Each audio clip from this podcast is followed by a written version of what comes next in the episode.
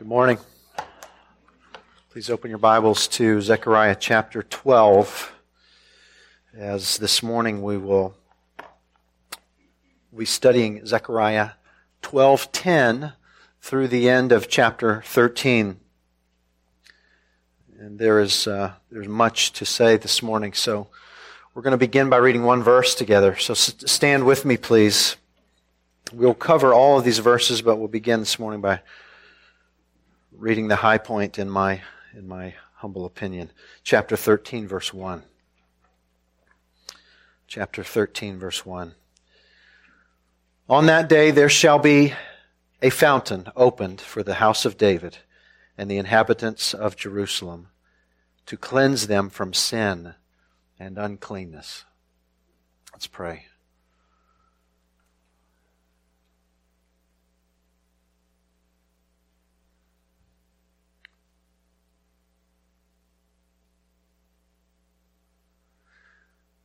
Father, we come to you as, as people this morning, formerly defeated by the fall, by our own sin and its stain, by our ungodliness, death, the devil, but who now are victorious in Christ. What a wonderful thing it is to come to these verses this morning. Father, would you help us to see all of our lives in light of the truths that we will taste anew this morning. Would you please do that for us? And would you grant us a godly, eternal perspective on today because of the victory that is ours in Jesus? We need your Holy Spirit to help us this morning to not only understand these things, but also to apply them rightly to our thinking and to our hearts, to our lives. We depend upon you for this, and we pray for it in the name of the Lord Jesus Christ. Amen. Please be seated.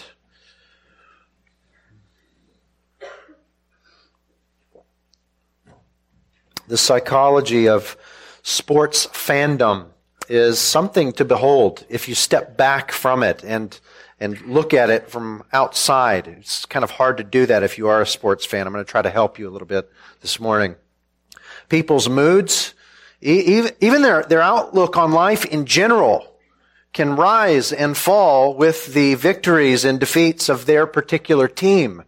it is, uh, I, was tempted to say it's a rough time to be a Bengals fan. It's just rough to be a Bengals fan. Are, are there any genuine Bengals fans here this morning? Praise God for you people. Seriously. And with such enthusiasm, Gene.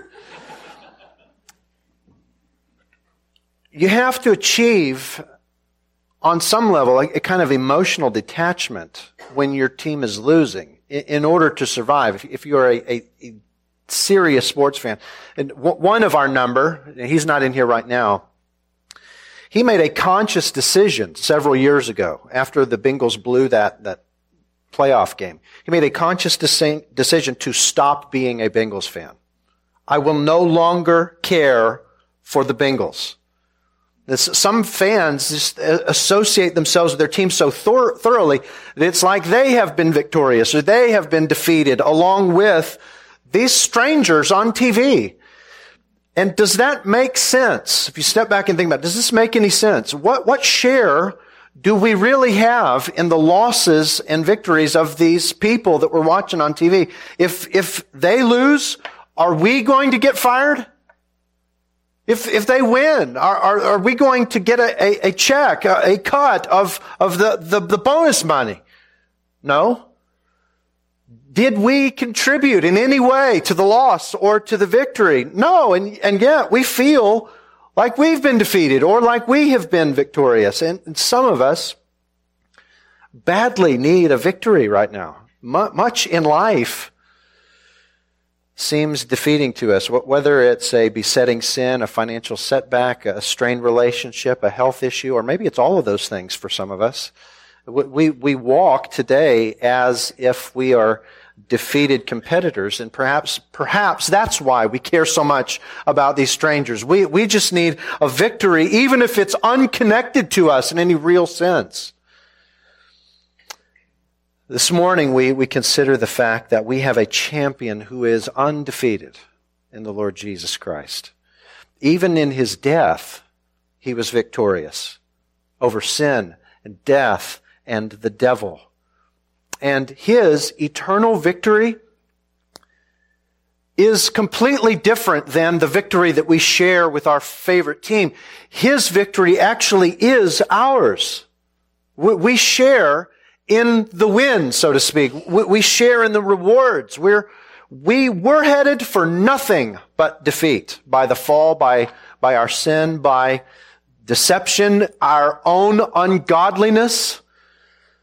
But Jesus saw to, to it that he would win for us and we would share in the spoils.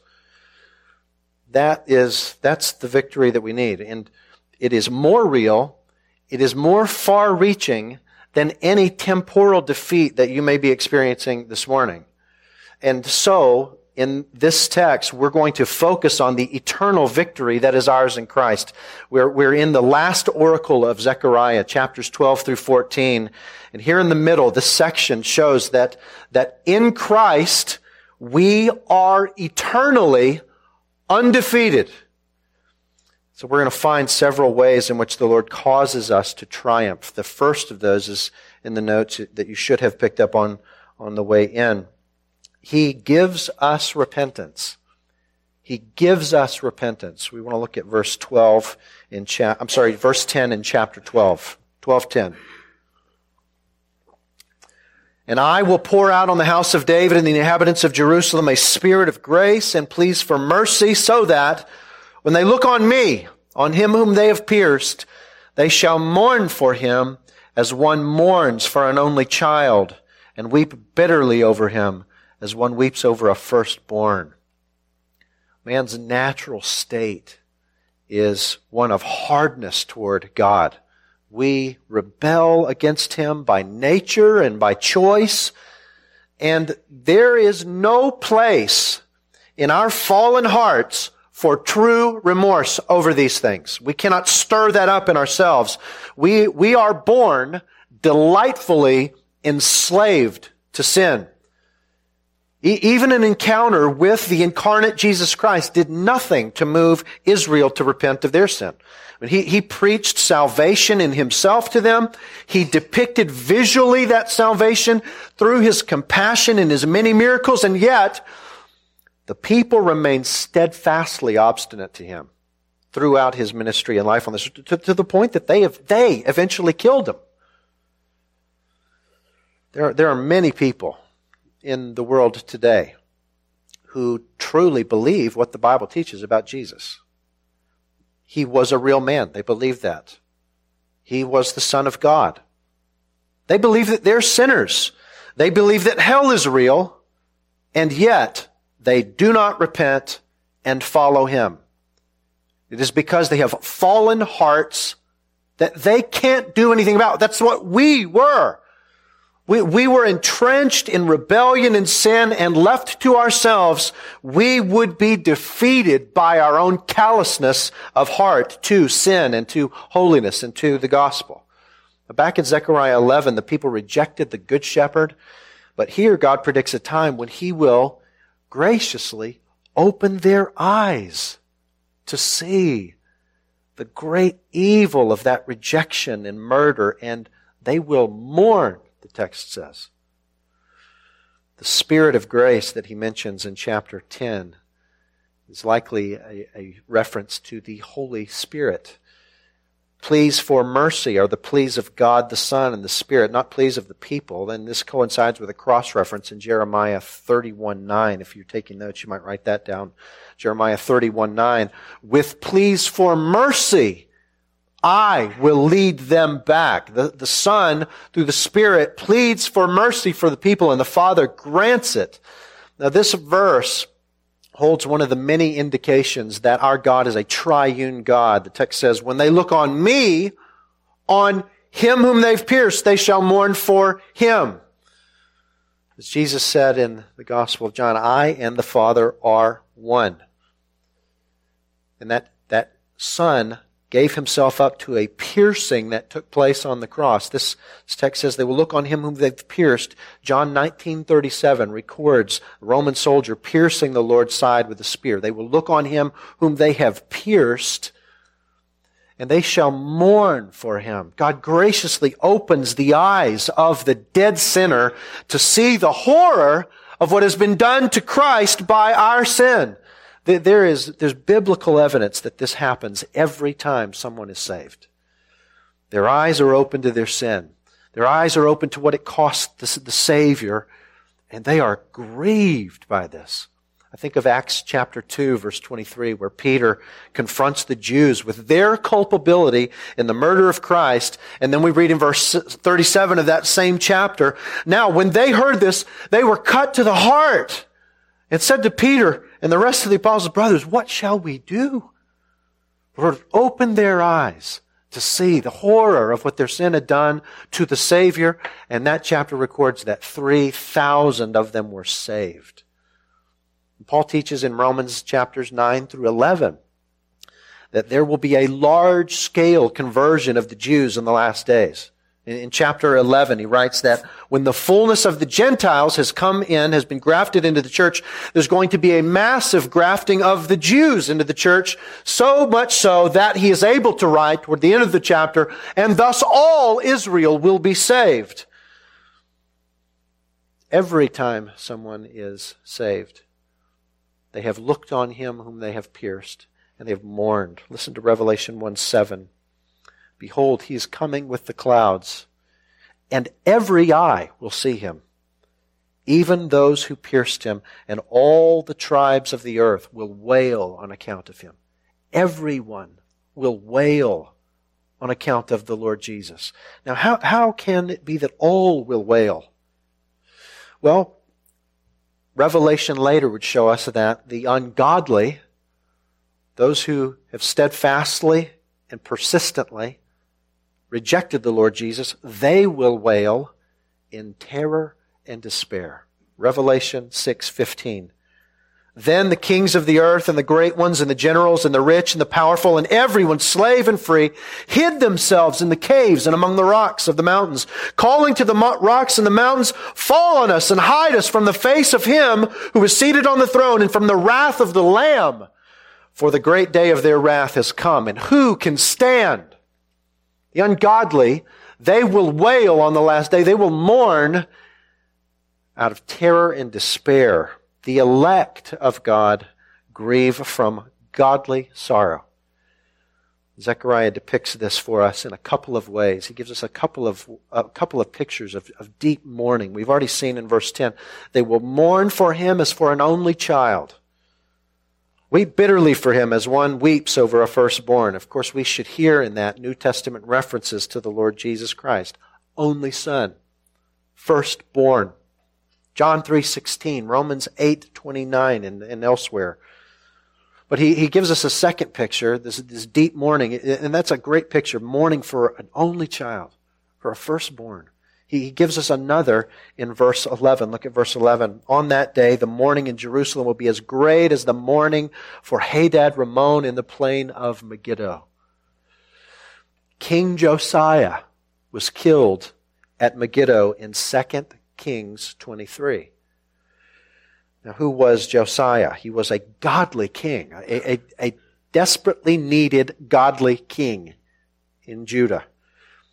He made many reforms in Israel, seeking to turn the people away from their false worship, seeking to turn them back to God, but he was killed by Pharaoh Necho. At the time, it, it, it appeared that Oh, now, now our hope for returning to the Lord is, is, is gone. It has died with Josiah.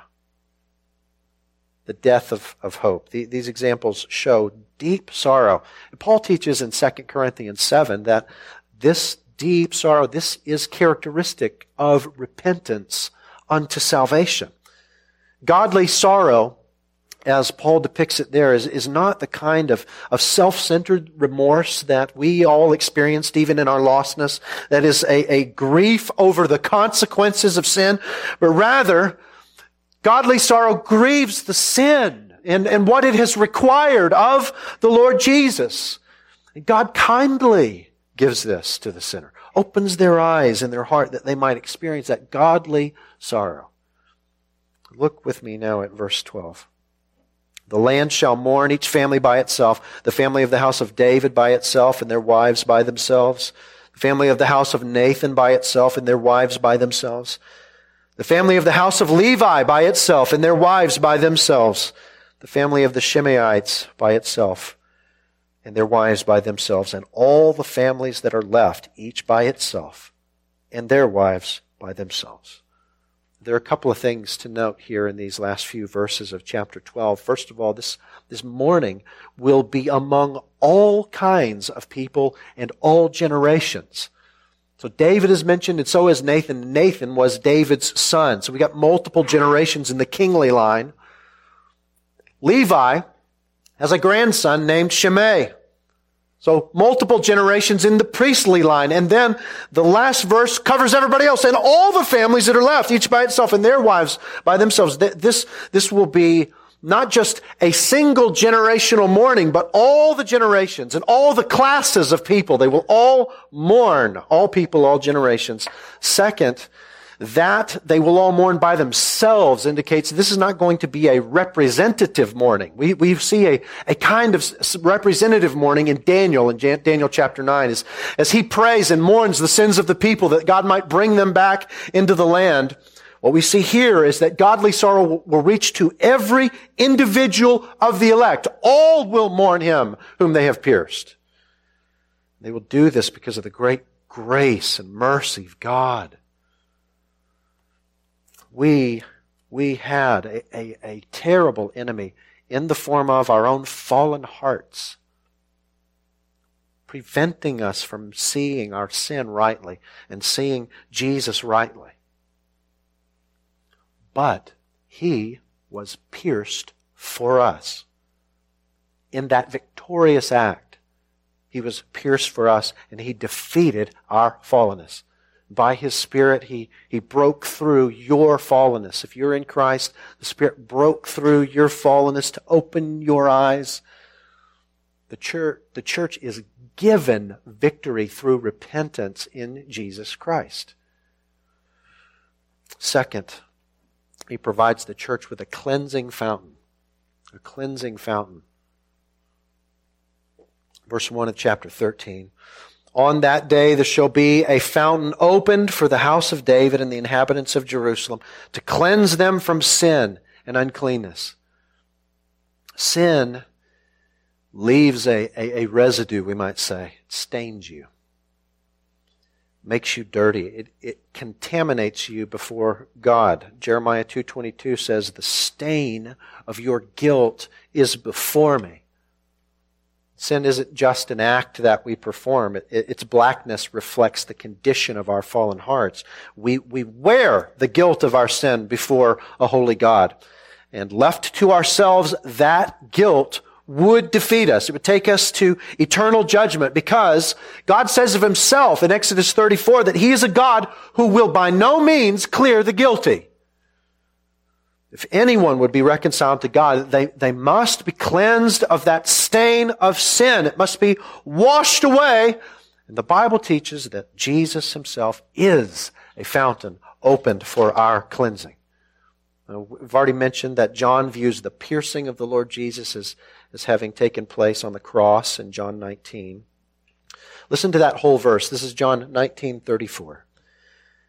But one of the soldiers pierced his side with a spear, and at once there came out blood and water. Zechariah 13:1 There shall be a fountain opened for the house of David, for the inhabitants of Jerusalem. Blood and water flowing from Jesus' side. Jesus' blood washes the stain of sin. As pure as the purest of water washes away dirt and muck. Remember Zechariah 3, that vision where the, the angel of the Lord took the high priest Joshua, he took, took his, his filthy vestments off of him and put on him pure vestments. L- listen to, to, to Revelation 7.14. They, the church, have washed their robes and made them white in the blood of the Lamb. Jesus' blood makes us white. Removes, completely removes our sinful stains. But the blood of Jesus, it does not only remove stains, it also frees us from the power of sin itself. Not just the stain, but what's underneath it, the power of sin. Listen, this is 1 Corinthians 6, 9 through 11. That is worth writing down and, and revisiting over and over, all of us. This is 1 Corinthians 6, 9. Or do you not know that the unrighteous will not inherit the, the kingdom of God? Do not be deceived, neither the sexually immoral, nor idolaters, nor adulterers, nor men who practice homosexuality, nor thieves, nor the greedy, nor drunkards, nor revilers, nor swindlers will inherit the kingdom of God. And such were some of you. But you were what? You were washed. You were sanctified. You were justified in the name of the Lord Jesus Christ and by the Spirit of our God. For, for this reason, so many of our hymns focus on the cleansing power of the blood of Jesus. Can you think with me for a minute what it would be like to hear some of the, the hymns that we sing if you're, you're completely uninitiated in the things of the faith?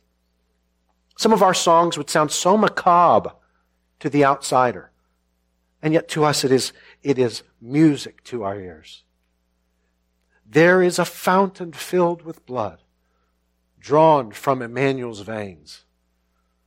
And sinners plunge beneath that flood, lose all their guilty stains, all their guilty stains. Are you washed in the blood?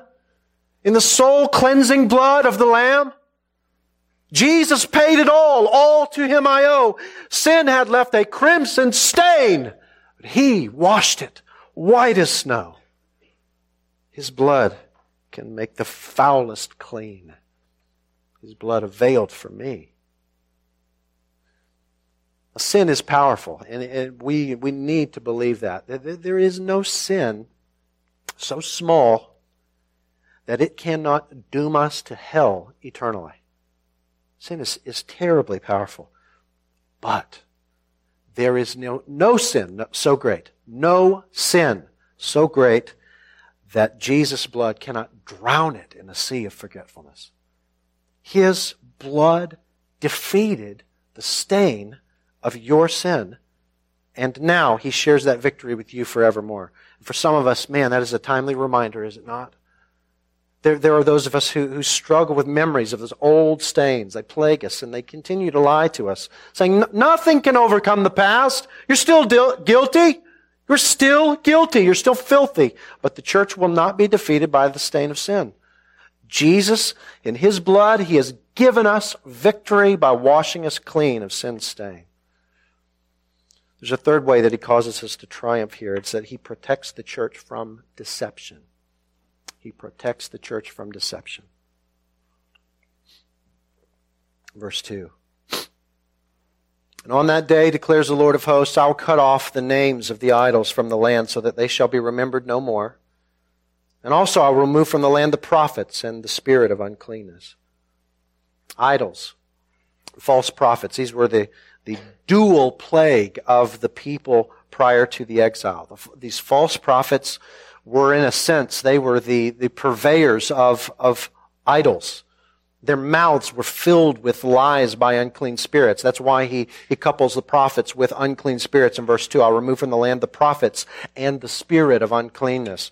Deuteronomy 13 teaches us that this is the conscious intention of false prophets. They, they lead the people away from the Lord to idolatry, which we see happening all over the Old Testament.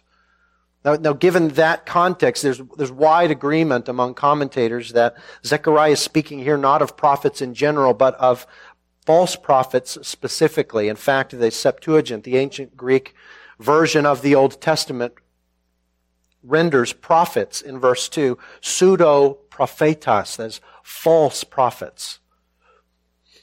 A modern example of this might be the embrace of, of many nominal Christians of the sexual idolatry of our culture. There's a great documentary on Amazon Prime right now called Such Were Some of You, and it is largely the testimonies of former homosexuals who came out of that lifestyle. Now, I, I wouldn't agree with everything that's said in this, in this video, but I have watched it twice now. I've found it very encouraging to me. Many of these people describe their former enslavement to homosexual, homosexuality as idolatry. They now characterize it as idolatry. They were worshiping themselves and ungodly sexual activity. And some of them noted that they were lied to by people, other people who claimed to be believers. People who claimed to be believers were saying to them, this is okay. This is who you are. This is who God created you to be. It's what He created you to do. And several of these, these people who come out of that lifestyle, they now characterize those statements as satanic lies. Evil spirits, moving liars to lead others into idolatry. It happened throughout, it happened throughout the, the history of Israel. It happens even now among us. But there is protection from the deception from that deception in the new covenant by the indwelling spirit of the risen Christ. He gives us spiritual discernment. He keeps us in the faith. He gives us the Bible by which we can measure any word spoken by anyone. He gives us warnings against idolatry. He helps us to distinguish between spirits as John encourages us to do in 1 John 4 1. Now, we might ask, how can there be false prophets at all if Zechariah says they're going to be cut off? As with the rest of the oracle, there's a sense in which these things are being fulfilled in the church age, but they will ultimately be fulfilled in the, in the return of Christ.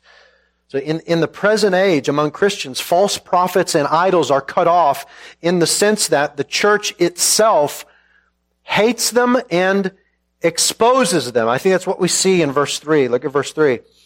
And if anyone again prophesies his father and mother who bore him will say to him, You shall not live, or you speak lies in the name of the Lord. And his father and mother who bore him shall pierce him through when he prophesies. So great will be the zeal of God's people for the Lord Jesus with this accompanying hatred for false worship that even family members will not tolerate among themselves those who seek to lead God's people astray. Now there are a couple of a couple of ways to take the next two verses. Look at verses 4 and 5 with me. On that day every prophet will be ashamed of his vision when he prophesies. He will not put on a hairy cloak in order to deceive, but he will say, "I am no prophet. I'm a worker of the soil, for a man sold me in my youth." And if one asks him, What are these wounds on your back? he will say, The wounds I received in the house of my friends. Now, some, some commentators would, would, would say that this means that the church will be so set against false prophets that the false prophets will be forced to go underground. They won't want to be known as prophets anymore. They'll keep things quiet. They'll claim, oh, I'm just a farmer but they won't be able to hide completely because of the marks on their backs that they received in pagan rituals. That's, that's one view out there. Another is that God is going to so eradicate false prophecy that even those who were false prophets will repent of this. Verse, verse 4, look at verse 4 again. They'll be ashamed of their visions. They're, they're going to lay aside the mantle of a prophet, that hairy cloak. They're, they're going to lay that aside. They're going to take up a normal life. And, and by that interpretation, those wounds on their backs were the blows of friends who helped them to see the error of their ways. So those are the two positions. If I had to choose one, I would probably take the latter because it seems that the emphasis of this passage is on God's conquest over idols and false prophets. And the idea of false prophets merely going underground doesn't seem to fit very well. But it, it's not, it's not super clear. What is clear is that the true church will be zealous for true worship. And so that they will not tolerate idols nor those who lead them into idolatry. I think of the, the many prosperity gospel preachers out there today leading people into great materialism and worship of self And I think you, you see a measured fulfillment of this prophecy. That is, the church's great, great hatred for idolatry and distaste for all that, all those things. I think we see a measured fulfillment of that today in the great distaste that conservative Christians feel toward the Joel Osteens and the, the Creflo Dollars of the world. The ancient people of Israel were defeated. They were defeated by idolatry, by false prophets. We will not be defeated by those things. There, there will come a day when these things will be completely eradicated, when the Lord Jesus casts all evildoers into the lake of fire. Until that day, Christ has earned the right to give us His own Spirit to live inside of us. We can rest assured that the Lord is not going to lose His bride to false worship. He's going to keep her safe. He leads the church to triumph by protecting us from deception. Finally, He causes the church to triumph in, in another way. He refines the church into His image. He refines the church into His image. Verse 7. Awake, O sword, against my shepherd, against the man who stands next to me, declares the Lord of hosts. Strike the shepherd, and the sheep will be scattered. I will turn my hand against the little ones. Now, notice that this is God calling for the sword to strike the shepherd. It makes me think of Isaiah 53. It pleased the Lord to crush him. Whereas he moved against the evil spirits in previous passages, and um, evil shepherds in previous passages in Zechariah. Here, he comes down on the good shepherd. Awake, O sword, against my shepherd, against the man who stands next to me. And we should see in this the atonement of the Lord Jesus, God pouring out his wrath on his own son for our sin. Listen to Jesus in Matthew 26, 31. Then Jesus said to them, speaking to the disciples, You will all fall away because of me this night. For it is written, I will strike the shepherd, and the sheep of the flock will be scattered. That chapter records Jesus' arrest. He was then condemned, but his disciples, they all abandoned him. And we might, we might think of that as a, oh, that's, a tremendous defeat.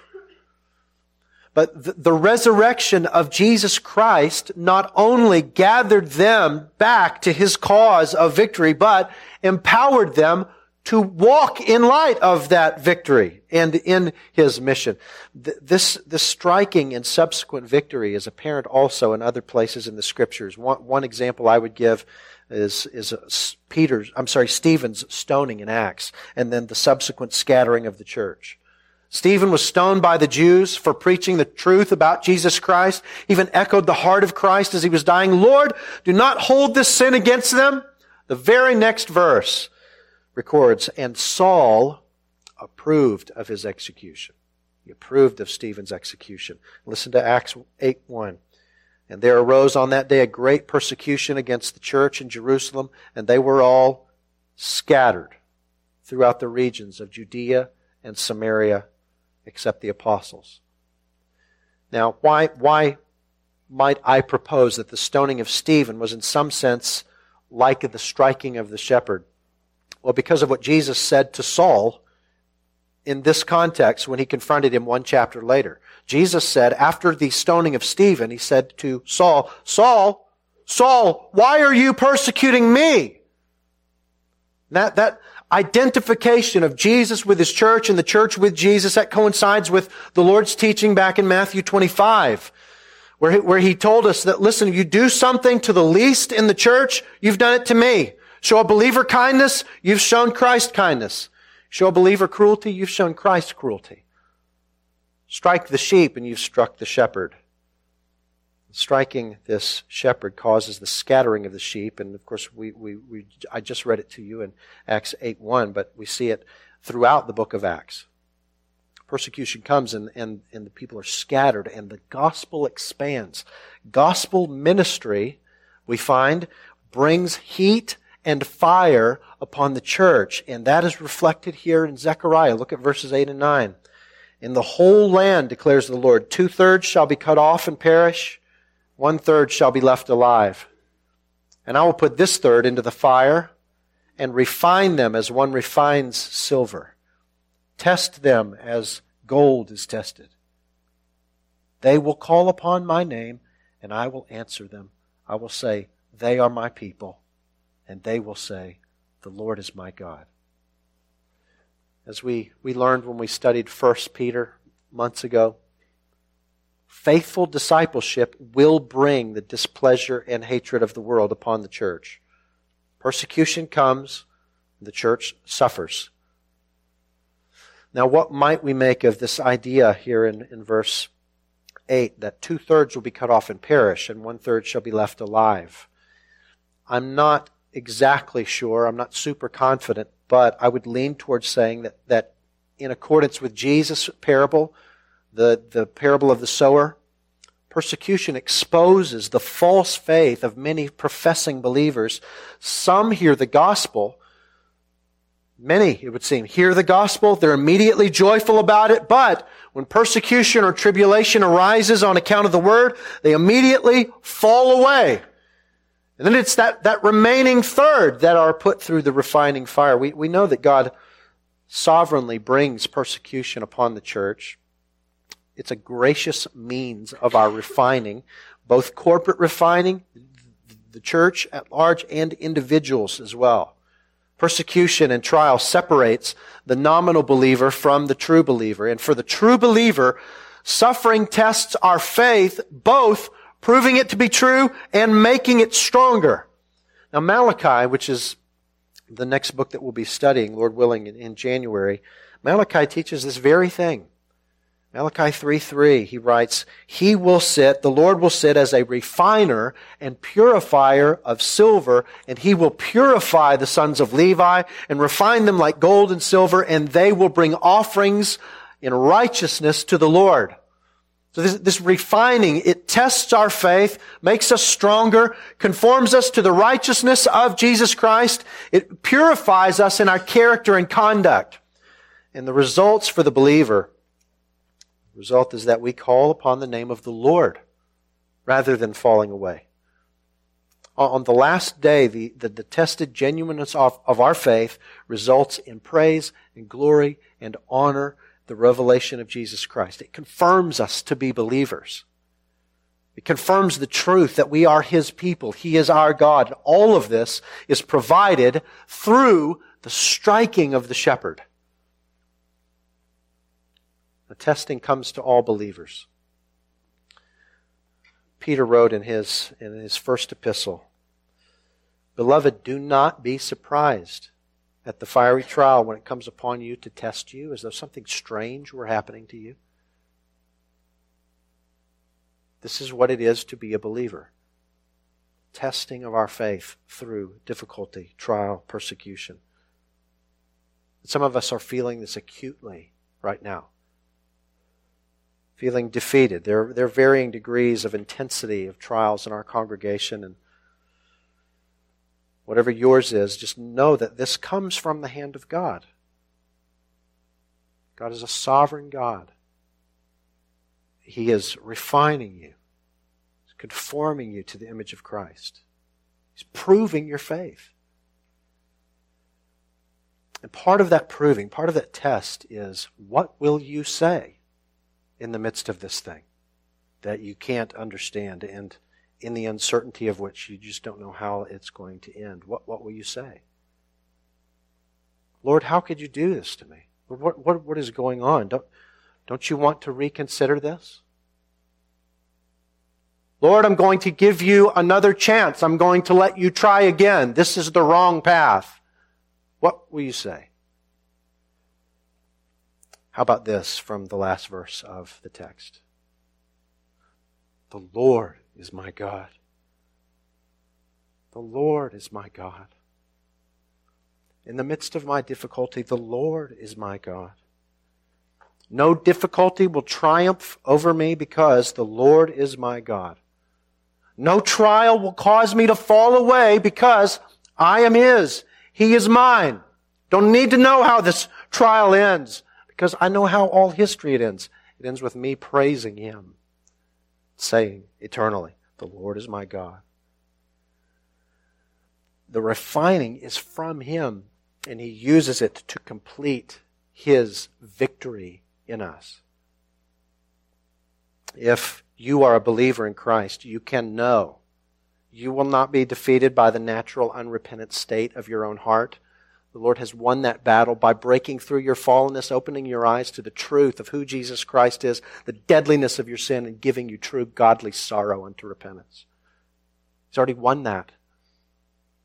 You can know that you will not be defeated by the stain of your own sin. Jesus has provided you with cleansing. His own blood washed you white as snow. He won.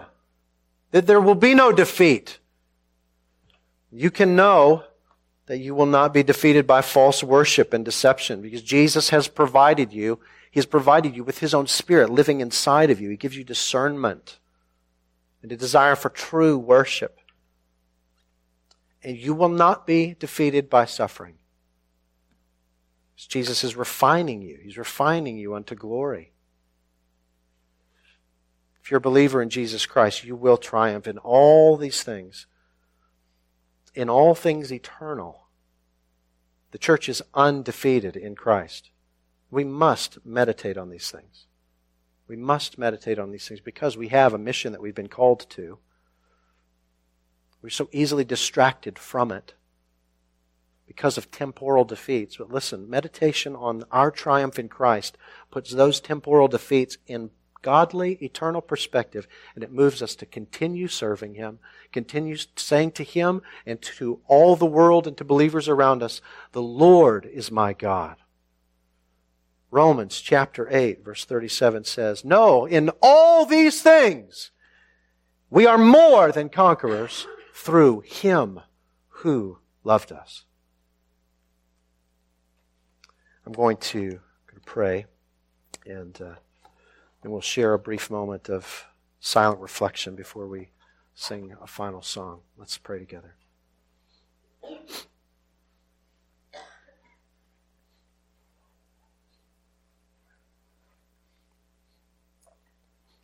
Father, many of us have known the kindnesses expressed this morning. We know what it's like to feel that godly sorrow. We know what it's like to repent. We know what it's like to have our sins washed away. We know what it's like to be given a holy zeal for true worship. And we know what it's like to be refined and to find you sufficient in that refining. Father, there may be those among us who do not. And so we pray that this morning you would do this gracious thing of opening their eyes to look upon him whom they have pierced and to mourn him. Pray that you would move them to repentance and trust in Jesus alone, knowing that his blood alone can cleanse them from the sin that separates them from you. Lord, let them know that joy this morning. Those of us who have followed you for years, Lord, we know these things. And yet it is so good to hear them again. We pray that your Holy Spirit would continue to preach to us the victory that we have in Christ. We ask these things in His name. Amen.